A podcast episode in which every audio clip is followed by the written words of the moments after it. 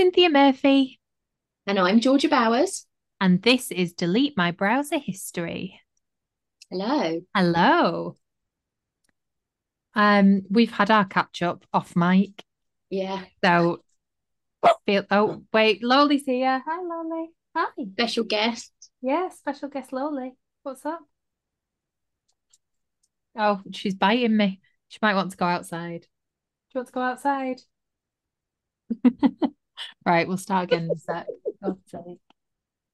We can just get going, can't we? I hope go. everybody's recovered from our last from our last topic, the conversation. Well, it was a couple ago now, wasn't it? So Yes. the we're recording this at the end of June. So our episode on euphemisms has just come out.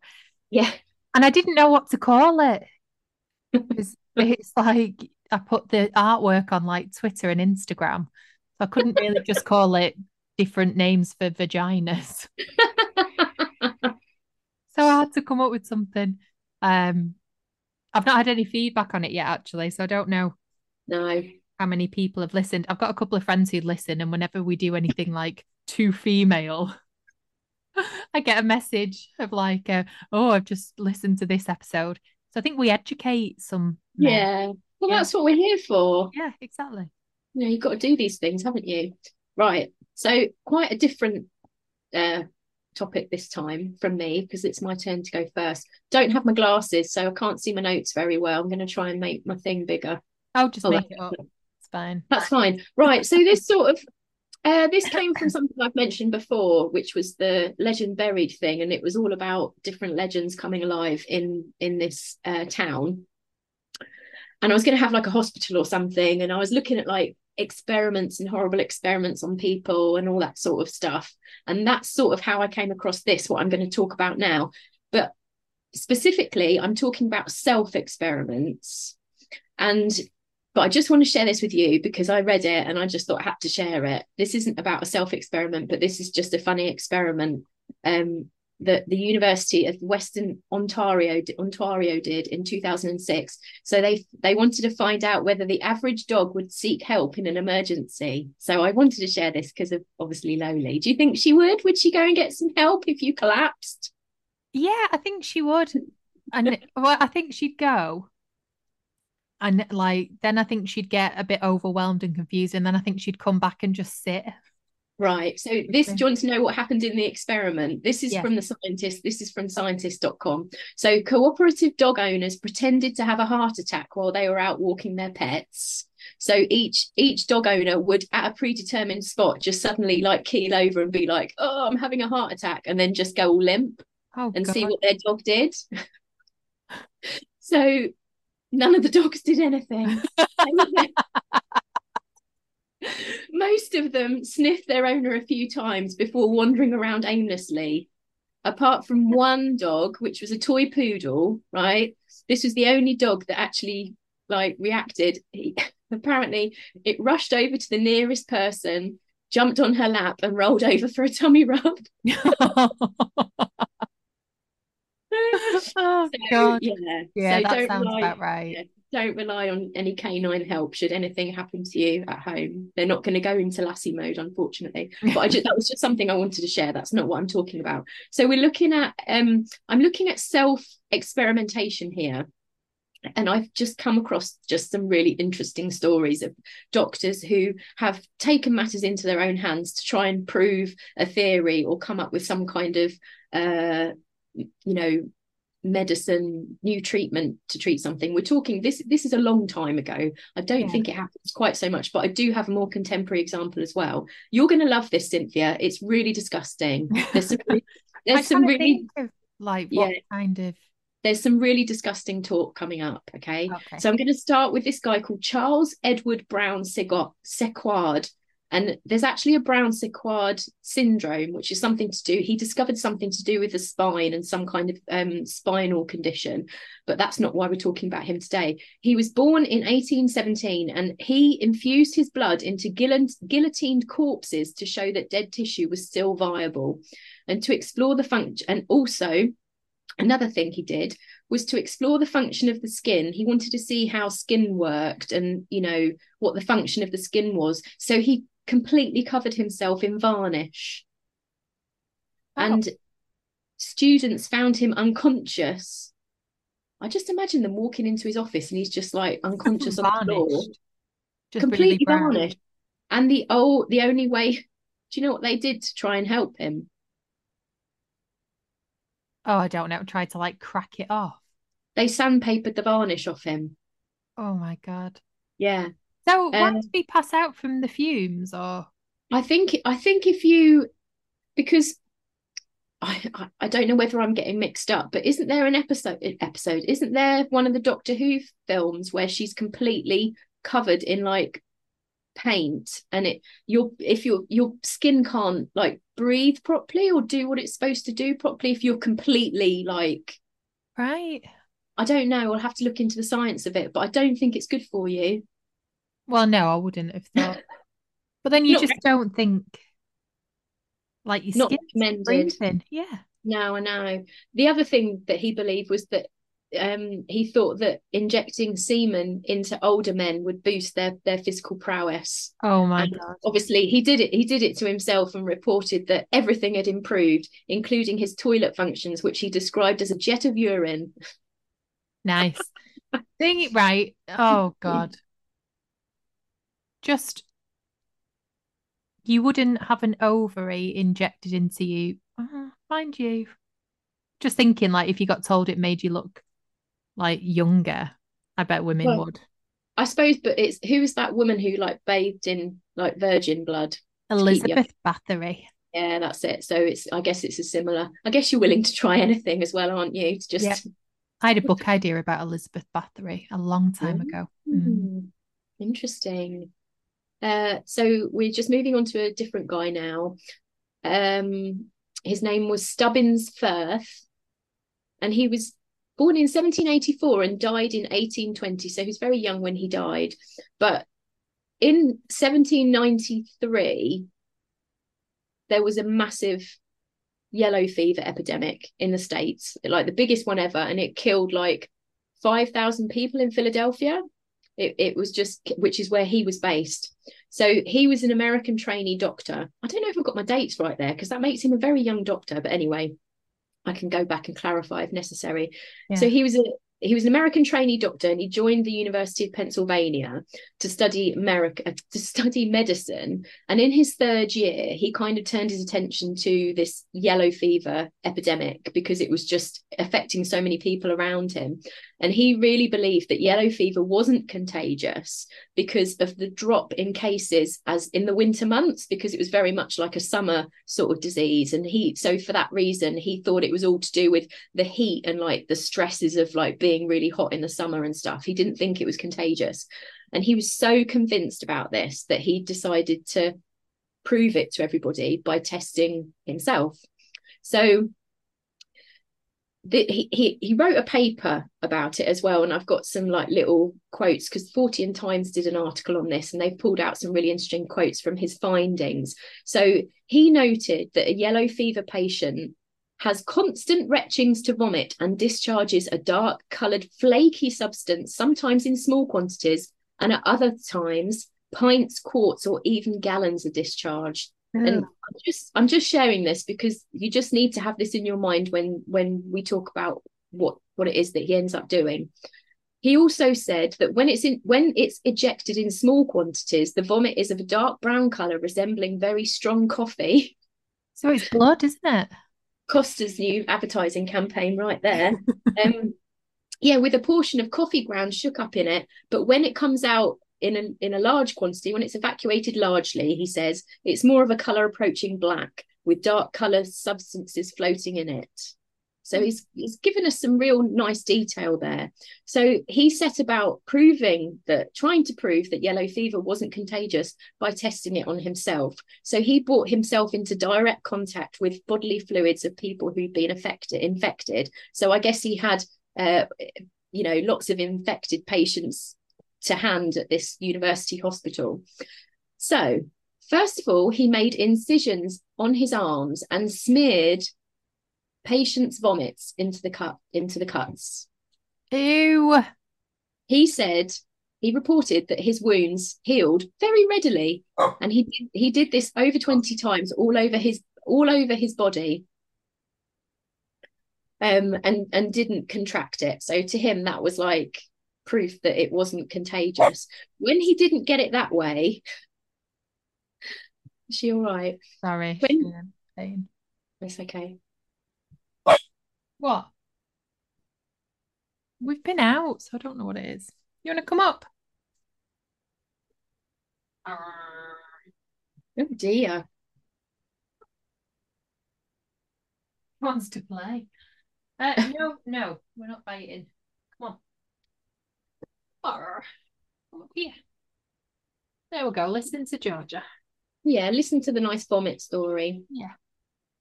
So when it didn't when it didn't affect him by rubbing the vomit into his cuts, uh, he then tried he, he fried the vomit and inhaled the fumes. Oh my God. Imagine sharing an office with this guy. I know it's like tuna in the microwave. Yeah, and um nothing happened. He still didn't get it. So then he heated six ounces of vomit and stayed in the room while it evaporated. And he said, "This is this is what he said about it. Toward the end of the experiment, I felt languid and fainty, which I think you probably would. Yes. But he recovered when he left the room and got some fresh air. So." Not happy with that. He didn't think that was proof enough. He then decided to drink it diluted. So he diluted a bit of uh, vomit, fresh vomit from his patients. He said the taste was very slightly acid, which I think is Stomach Right. acid. yeah. Uh, I- I wonder whether he sort of lost all sense of taste and smell by this point, because uh, anyway, then Ugh. yeah, first of all he drank it diluted, and then he worked his way up to drinking it undiluted. It didn't end there, and wanting to prove it wasn't contagious once and for all, he moved on from the vomit. So he then took other bodily fluids from patients and Like what? blood, saliva, and the best one, urine. Yeah. He still didn't catch the disease, even after he rubbed all of this, all of that stuff into those cuts. And then one final, one final go, just to make sure, just to make sure that his findings were, you know, accurate. And I'll just read his quote from his paper. It says, two drops of fl- fresh black vomit into my right eye. you thinking of Eyeball Paul from Yeah. And yeah, will pull. Um, and he said he felt a little uneasy for about a minute. Oh, really? That's... Yeah, yeah. So he was really happy with these results and he published them in a paper called A Treatise on Malignant Fever with an attempt to prove its non contagious, non malignant nature. And unfortunately, later on, it turned out that some of the samples he, were, he was using were from like late stage patients so that their bodily fluids were no longer contaminated with the virus. So it, it would never have really proved anything anyway, unfortunately, after all of that. But then, obviously, 60 years later is when there was a Cuban scientist called Carlos Finlay. He discovered that it was mosquitoes who were carrying the disease. But even then, scientists and doctors were skeptical about that, about what he what what he was theorizing, until there was a US Army doctor called Dr. Walter Reed, and he believed it. And so he got members of his own team to get bitten by mosquitoes. Oh, And- no. Yeah, and they and they proved it. So so even even then, like a long time later, they were still kind of doing this self experimentation, which I just think is incredible. But I, I found one more which was more contemporary. So this is from 1981, and there was a, hospital. I think he was a hospital intern. His name was Barry Marshall, and he was watching loads of people getting really ill from ulcers. And apparently, back then, like in the 80s, if you got a stomach ulcer, it was just like, oh, it's just stress. It's just stress. You just need to like try and calm down, go on a holiday or something. But then it, it could get like really serious. Ulcers could become really, really serious for people. And they'd end up having to have part of their stomach removed or they could end up dying from it. And he kept seeing all of this. and so he he was like he believed that it could just be treated with antibiotics but nobody would accept that nobody would believe it so he started working with someone called robin warren at the royal perth hospital he was the pathologist this royal this robin warren and he because he discovered a couple of years before that the gut could be overrun by a bacteria called helicobacter pylori. Um they biopsied some ulcer patients and cultured the organism organisms in a lab. And so they kind of not that they trace not just ulcers but also stomach cancer to from this gut infection. So it was like quite, it was wow. quite a big serious thing that they discovered.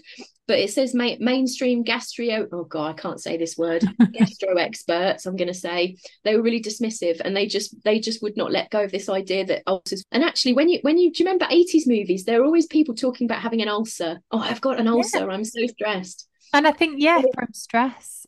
Yeah but that's that's just what they put it down to and they just said you just need to try and calm down rather than like administering any antibiotics or anything like that mm. so what they did was they they tried to prove this theory on lab mice but they couldn't do because this particular bacteria doesn't affect um it only affects human well it says only affects primates so it didn't work right. so they weren't allowed to test on people obviously for you know medical and legal reasons. And so he got so desperate, this guy, and was so certain about what he was theorizing that he just tested it on that only human patient he could, which was himself. So he got some of this bacteria from the gut of somebody who had the bacteria, stirred it into a broth, and then he drank it. Oh. No, I mean, even that, that doesn't seem very scientific, does it? It's not as bad as rubbing it in your eyeball, mm-hmm. but it no. doesn't seem very scientific still. So as the as time went on, he developed he developed gastritis, which is the precursor to an ulcer, and he started vomiting and all of those symptoms and everything. He felt really sick and exhausted, and then he biopsied his own gut and cultured that bacteria and then was able to prove that it was that bacteria that was caused that was the underlying cause of those of those ulcers. And then that was like that was the evidence they needed to then treat people with ulcers with antibiotics. Oh god. So that was a kind of yeah that was a kind of happy ending one because it feels like it wasn't a waste of time and and it, it changed a lot of, you know how they how they managed and dealt with these particular ail- ailments. But I just thought it was fascinating. I'd never even thought it was a thing. Although, you know, back then I know they were a bit wild because, you know, the Victorian Victorians, doctors and stuff. I mean, they were all just completely high off their tits on yeah. drugs, weren't they? So they'd be like, yeah. oh yeah, let's, you know, cut myself open and but then it's like if they didn't do some of those things, would we have the understanding that yeah? I bet there's loads of things that they did actually do that that did then result yeah. in oh well we understand that a bit more now. And like but ethically, yeah, doing it on yourself is probably the only ethical yeah. option. Yeah.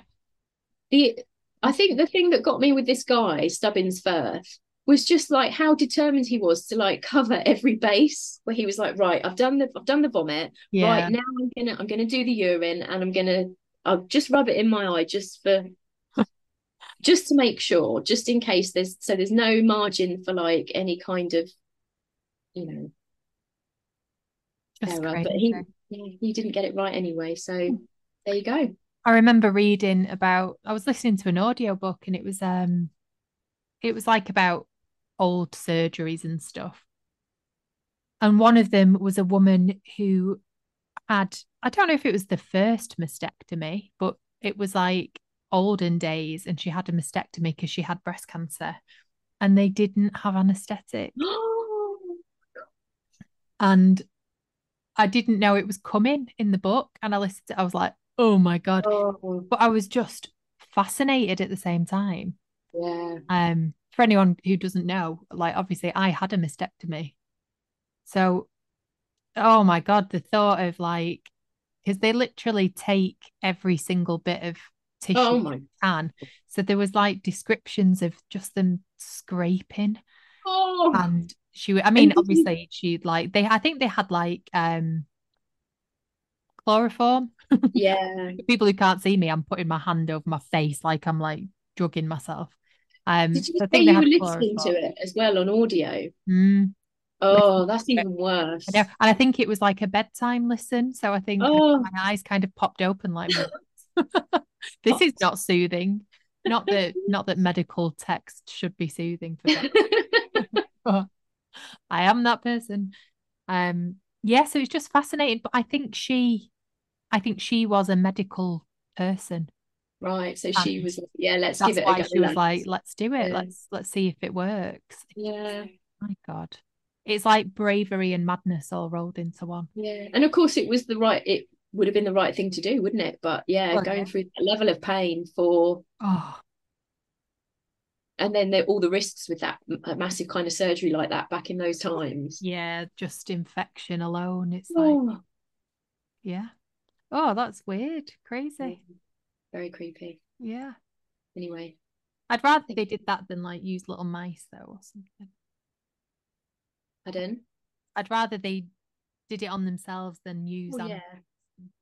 Yeah, definitely. you know Yeah. right so let's get comfortable so I kind of got to the point where I was like I didn't know what I was going to do for research um there's probably loads of things I could do from previous books but I'm in that phase now where I'm like editing a couple of books and I'm yet to start writing a new one Right. and the new one's like starting to piece together in my head a little bit Mm. um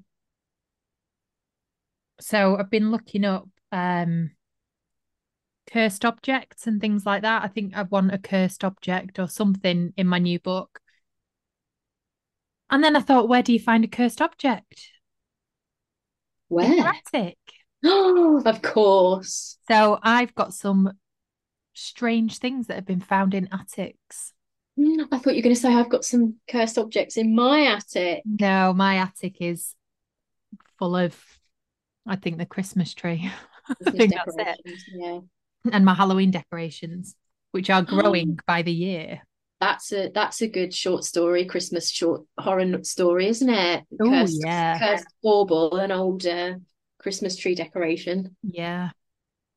Anyway, Oh, yeah, that would be good. yeah. So I had a, I just Googled weird things found in attics and a few links came up. And then I had a look through them. One that I've not included, but that it's not good, but I laughed out loud when I read it. It was, um, you know, like number seven on the list of weird things found in attics, your ex-boyfriend.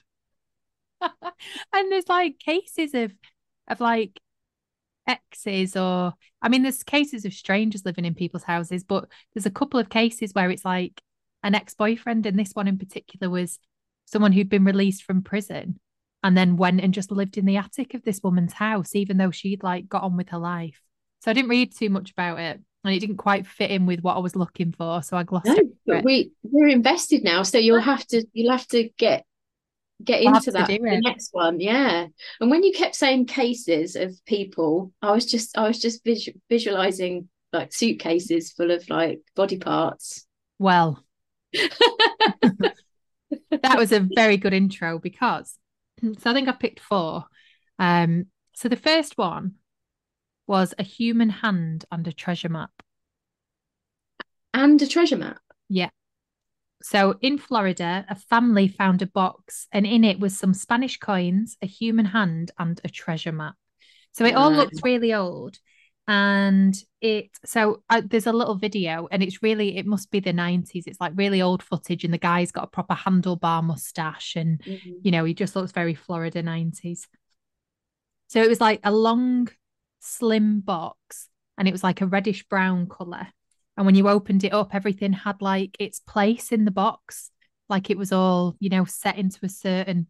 Mm. Um, it looked like a film prop. It looked, you know, it was quite impressive. So in this box, there were some Spanish coins, a human hand, and a treasure map. They've called them artifacts, but then they've dated them to the 1920s or 30s, and it was all a little bit jumbled up, and I couldn't find loads of information. So it was a guy called Mike Lopez, and he found them in his grandparents' attic. And I get the impression the grandparents had passed away and they were sorting the house out, but that mm. might be wrong. So he took it to an expert or a historian or something, and they dated the coins back to the 1920s. Now, I don't know if they're replicas because mm. when you see them, they look like old doubloony kind of coins. But then the the guy on the the news segment or whatever it is is saying that they're too thin and they're not heavy enough to be real. Um, right. And then the, because they've been dated to the 1920s, I get the impression that they were like replicas of an older kind of coin. They're not sure if the hand is real or human. So I don't know. They kept saying we don't know if it's human. I don't know if they meant like we don't know if it's a real hand or if they think it's something else's hand. I don't know. Well, um, you find out, wouldn't it? Well, you would think so. So this is, mm. I hmm. think this happened and then was like never looked at again. Well, you wouldn't, would you? Just no. close the lid. Well, yeah, we would. Um, so the map that was in there was of Tampa's Hillsborough River. So the grandkids suspected that the granddad was a pirate in his younger years because oh. he used to tell them stories about pirating. But then when you look at the timeline, it doesn't really make sense. And then it says so it says that river is prominent in like local lore about pirates and stuff. But historians say that the contents are way too recent to belong to an actual pirate and the, the dates don't quite match up. Hmm. So if you think it was 90s, say if that guy was born even in the 1900s, so he'd have to be a pirate in like the 1920s, which is when the stuff dates from. Hmm. But it just doesn't. No, it doesn't quite add up, does it? No. Um, the hand was like mummified. Hmm. So it was like you could see the bones in, but it still had all the skin on and it was very brown and crinkly. And it had a big medallion style ring on it. Cynthia was doing a bit of a mummified hand impression there. yeah. You couldn't see it, but it was brilliant. I'm doing a little little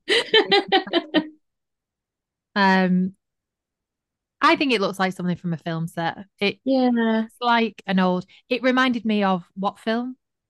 Goonies. The Goonies. That's exactly cool. what it reminded me of. Yeah. Looking at the news footage of when it was discovered, it looks late 80s, early 90s. So it right, could have been, so, yeah. you know, it could they could have been like, oh, look what we found, and it was all mm-hmm. fake. Um, because in the box as well is a black and white photograph of two people at their wedding. And they're saying it's a picture of the grandparents. And the the historian guy goes, Oh, and this is a such a thing photograph. So I don't know if it was like a famous photographer in the area or something. Mm. So in this box with like a mummified hand, some Spanish coins, and a map is a wedding photograph of the grandparents. Yeah. So I don't I couldn't find any more in it. I couldn't find any updates. Um I'd like Did you say know. that it was in uh, inside a box that it looked as though the box had been made specifically to hold all these things? It looks like it. It's like this long, skinny box, almost like you know one of those like um you know when you get a fancy cutlery set and it's yes. its own box. So it's like yeah. that but long and skinny. And when yeah. you open it up, like the hand has been wired into place, like to hold it in place. They're not just all thrown into no. You know, so they're all like they're all in their own specific little parts. Mm-hmm. Interesting. Um, yeah, so I don't know. So the next one was so it says Henry the Fourth, but then it's spelt Henri, which I much prefer. So Henri the Fourth, um, his head. Oh. So he's not related to the English King Henry's because I looked it up because I was a bit like, is he? Yeah. Like, so no, he was completely different. Um, he died in like 1610 and he was the first king of the Bourbon dynasty in France. Bourbon. Bourbon, yeah. Mm-hmm. So like a again, a couple of like discrepancies. So I found one article that said um, in 1919 it was a photographer who bought this head at auction. and then it got passed on to a tax collector in 1955. Well, But- because somebody couldn't pay their taxes. They were like, Can "Here, you imagine? this head. I've spent all my money, but I've got this. Um, then it says a retired tax collector found it in his attic. So I don't know, but apparently, like at some point in the 90s or the 80s, someone just found it in their attic. It's all Hmm. 80s, 90s, this. oh yeah, yeah. Best time to find stuff in your attic, isn't yeah, it? Yeah, definitely. Um, so found a mummified skull in an attic in France. So in 18th century Paris, it was the French Revolution, and the skull was pillaged from its grave. So obviously, French Revolution was like people uprising against royalty. So I think they went as far as like digging up previous royalty Yeah. and like destroying the remains. Um, there was a photograph of it, and it looks like a paper mache. Like it looks like it's wrapped in paper. It's really strange. So it's Mm. like it's been embalmed and it's mummified itself. So it's still got like this really stretched paper-like skin. Yeah. Um, it's quite scary. Mm. So he ruled France 400 years ago. So this like head is 400 years old. Um, and so experts in inverted commas, because it kept saying the expert said, but then it makes no mention of like who they are or whatever. Um, say that the clothes that were with it were the original clothes that he was buried in and embalmed in. And Wow. apparently they knew that somehow. Um, and then scientists studied the skull and they confirmed, again in inverted commas, because I don't know how you could confirm it, because it says they confirmed that the skull had all the same injuries that you can see in a portrait of him that's like 400 years old. Oh, really? Yeah, so I'm not sure about that. Would Um, a portrait have all of his injuries in it as well? Weren't they? well, Would not the one they used in the article. No. Like, and they have been like, don't don't put my broken nose in this one, guys. Exactly. That's what Yeah. happened. Like in portraits, you would get, you know, it's like like ultimate Photoshop, isn't it? Yeah. Like, you know, yeah. paint my boobs two size bigger, please. Like, who's gonna Yeah. know? It's Yeah. So um they also confirmed that so the skull had a healed bone fracture and they confirmed that that was from an assassination attempt in 1594 that had taken place on Henri, which obviously there wouldn't have been the same kind of medical documents and stuff. So how they confirm that, I don't clue. Yeah. Well, the head is now in the uh, Basilica of St. Denis, where many other rulers have been buried. But apparently, the latest thing on it was it was disputed by genetic experts saying that they didn't know if it really was his head. So Mm. whether whether people have now looked into it further or will look into it further, um, we might find out that it was just some poor peasant and not the Yeah. king at all. So, an actual mummy. Um, so I've put 2013. I only did this research this morning. I don't know why I've written 2013. I don't know if that's when this happened. I don't know if that's when the article was from. But it says 10 year old Alex found a sarcophagus containing a mummy in her um his grandmother's house in Germany. Oh my goodness, a 10-year-old. Can you imagine being 10 and finding Oh, Egyptian mummy? R.L. Stine would be all over that, wouldn't he? Yeah. So there's actually photographs of it. So it's in a wooden crate, Oh, but it's in a sarcophagus. So the sarcophagus is in like a wooden shipping crate. It's got hieroglyphics on it. Um,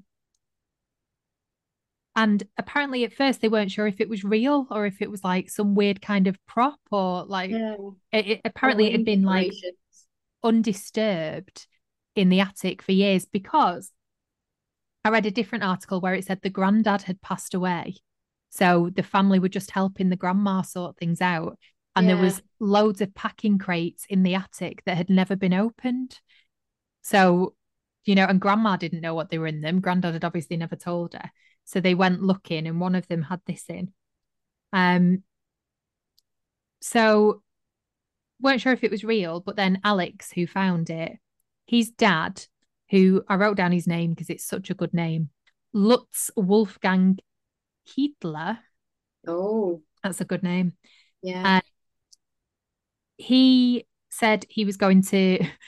It was really weird. I don't know if it was like translated from German, but it was weird, really weirdly uh, worded in the article that I read because he said, I don't know if it's real or not, so I'm going to drive it to Berlin. oh, Got this image of him like driving the mummy. in yeah. In the passenger seat. yeah. He's driving it to Berlin so some experts could look at it. So that made me. Um, but then they he they he did believe that it might have been real because apparently his late father used to travel to North Africa all the time in the 1950s and like ship home all sorts of stuff. Mm. And apparently, in the 1950s, there was still a trade in genuine mummies, and mummy unwrapping parties were like Oh, a cool thing to do. oh, yuck. That is so obscene. Yeah. And 1950s seems quite like the Victorians, you you know. Um, and then completely randomly in the middle of the article, asked if it smelled bad. He said no. Really? Just like randomly shoved in there. Um, would a mummy smell bad? Like it's so old, surely all smell particles Yeah, it's gone. gone. Yeah. Yeah, what a Ju- Yeah, so I think it might have been translated from There's just some very Germany humor bits in it that I think like haven't translated well to English. Um, so they believed that it's been in the attic undisturbed for at least 40 years and that it's potentially a real mummy. Again, couldn't find a follow-up. Did, don't know if it was real. Um, and then this is my favorite, which I could not find anything on anywhere apart from this. So I think it's a bit of a creepy pasta Mm. but I really like it. So, in a 200 year old farmhouse in Ossining, New York, a team of investigators, in inverted commas again, because I don't know what they're investigating, stumbled upon a collection of vintage baby carriages. Oh, Creepy enough. ugh. Well, each pram had a well preserved dead small animal that was swaddled perfectly and placed in the pram. Oh my goodness. Each carriage held a different animal, and there were 10 of them in all, including cats, dogs, raccoons, and squirrels. That just is the start of a horror film, isn't it? It really is. Yeah. So I couldn't find anything anywhere, but um I quite like that one. Yeah. So then I thought about all the films where stuff is found in an attic. Yeah. Can you think of any off the top of your head? Well, only the Goonies, obviously. Yeah. And then Evil Dead wasn't on the list, but no, they find that in a cabin, don't they? The book. I remember an episode of Eerie, Indiana, where he finds a radio in the attic and it it's tuned into like and it keeps playing that classic and it's tuned into that era and it's got oh. a girl in it who's dying. Do you remember? Do you remember? I don't. One? You know what? I don't remember many of them. I must watch them because mm-hmm. I've got an Eerie Indi- Indi- uh, an Eerie Indiana T-shirt and when I was up in Scotland doing a book thing recently, there was two American like middle-aged gents having breakfast next to me, and one of them came up afterwards and went, "Hey, are you from India?"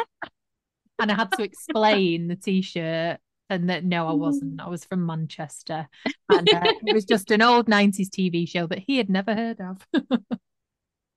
Yeah. I can't think of any other attic. I mean, So- isn't um Hellraiser, isn't that isn't that got something to do with an attic? Oh, maybe. Where did they find? So one of the things I looked up actually, um, someone had found a puzzle box in an attic and Hmm. solved it. And then the article literally said, like, why would you do that after watching Hellraiser? But apparently when they opened it, it was full of jewelry. Oh. Hmm. Oh, that's all right then. So films where stuff is found in the attic, Yeah. Goonies. Yeah. And then on the list that I found on Google, flowers in the attic.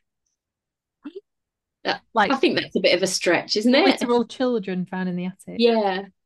There's a horror film called Sinister. Have you seen that? With no. Ethan Hawke.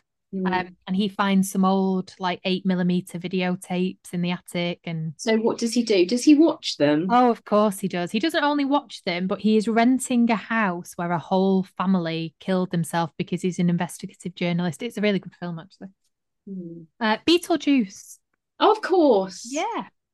Uh, black christmas. Have you seen that Yes. Yeah. So Black Christmas, where the phone is in the attic and mm-hmm. there's dead bodies in the there's all sorts going on in that attic. Skeleton Key.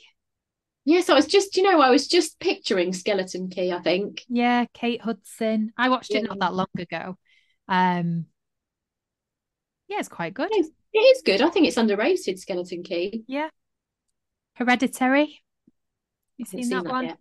Um so the ending all takes place in an attic, and there's like a big reveal mm. in the attic.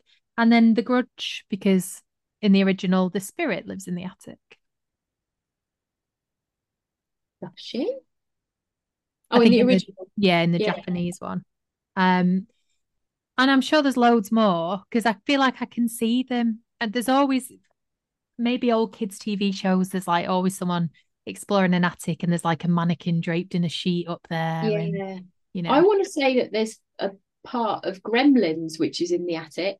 Where yeah. the woman shoots out of the ceiling yeah. on the stairs. I'm I'm um, picturing the like the the egg cocoon things that they sprout and I'm picturing them in an attic, but I might be thinking of a different film. I don't know. It's, it's what we were talking about, all those like memories and best bits from lots of different films coming together to make up something in your head. So it yeah. might be a bit. Yeah. yeah. Well, I think I think the next book might open with finding something in an attic. Oh yeah, why not? Yeah, so that's quite exciting. Which is worse, an attic or a cellar? I think I think a cellar, but we've never had one. Like I always had an attic growing up, but it's the thought of going like down, isn't it? Oh. And then that there could be something else buried underneath. Yeah. Yeah. I would never if I I would never buy a house with a cellar, I don't think. I'd be like, nah, you're all right. I don't I don't think we'll I think if I did, I would have to turn it into something really like lovely and light and light airy, and airy. Yeah. Know, to make it a nice place to be. But uh, yeah. my book that's not been announced yet, that should be out at the start of next year, that's got a basement in it. Mm. Mm, it's a proper don't go into the basement. Yeah. Um but when we were growing up, my bedroom was in the attic. Like we had I had a massive bedroom because it was like the whole top floor of a terraced house. Yeah. So we never really used it for spooky storage or no like that. And now we've just got like a little loft hatch. So it's not quite the same, but I love the thought of the big old houses where it's like the whole floor of the house and just everything yeah. that's not used is put up there.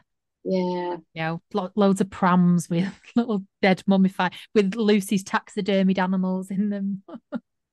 yeah, there was a short story I read about a guy who was like all the way through the story. I can't remember who wrote it. But I think all the way through he's he's catching animals and taxidermying them and then at the end of the story you find out that it's not animals he's been catching. And that's oh. what it and that's what it reminded me of. But yeah that is really creepy. See in my head it's quite sweet. It's like they found somebody has found this little dead animal and like looked after it. And that's just in my brain. Depends on the size of the animal. We said this didn't we? Because when we were like yeah. the the mice is quite cute but then when you get to bigger things you're a bit like uh yeah kind of losing its its cuteness now. Yeah, if you have like a taxidermied cow stuffed just... inside a pram. yeah. a really On big pram. Oh. Udders in the air. Oh dear. Oh God. Honestly. Always have to go there. I know it's probably that's probably a good note to end on, isn't it? good yeah. image. Udders in the air. Yeah waving them like you just don't care. Yeah. Nice. okay. Right, guys. We will see you next time. Yeah.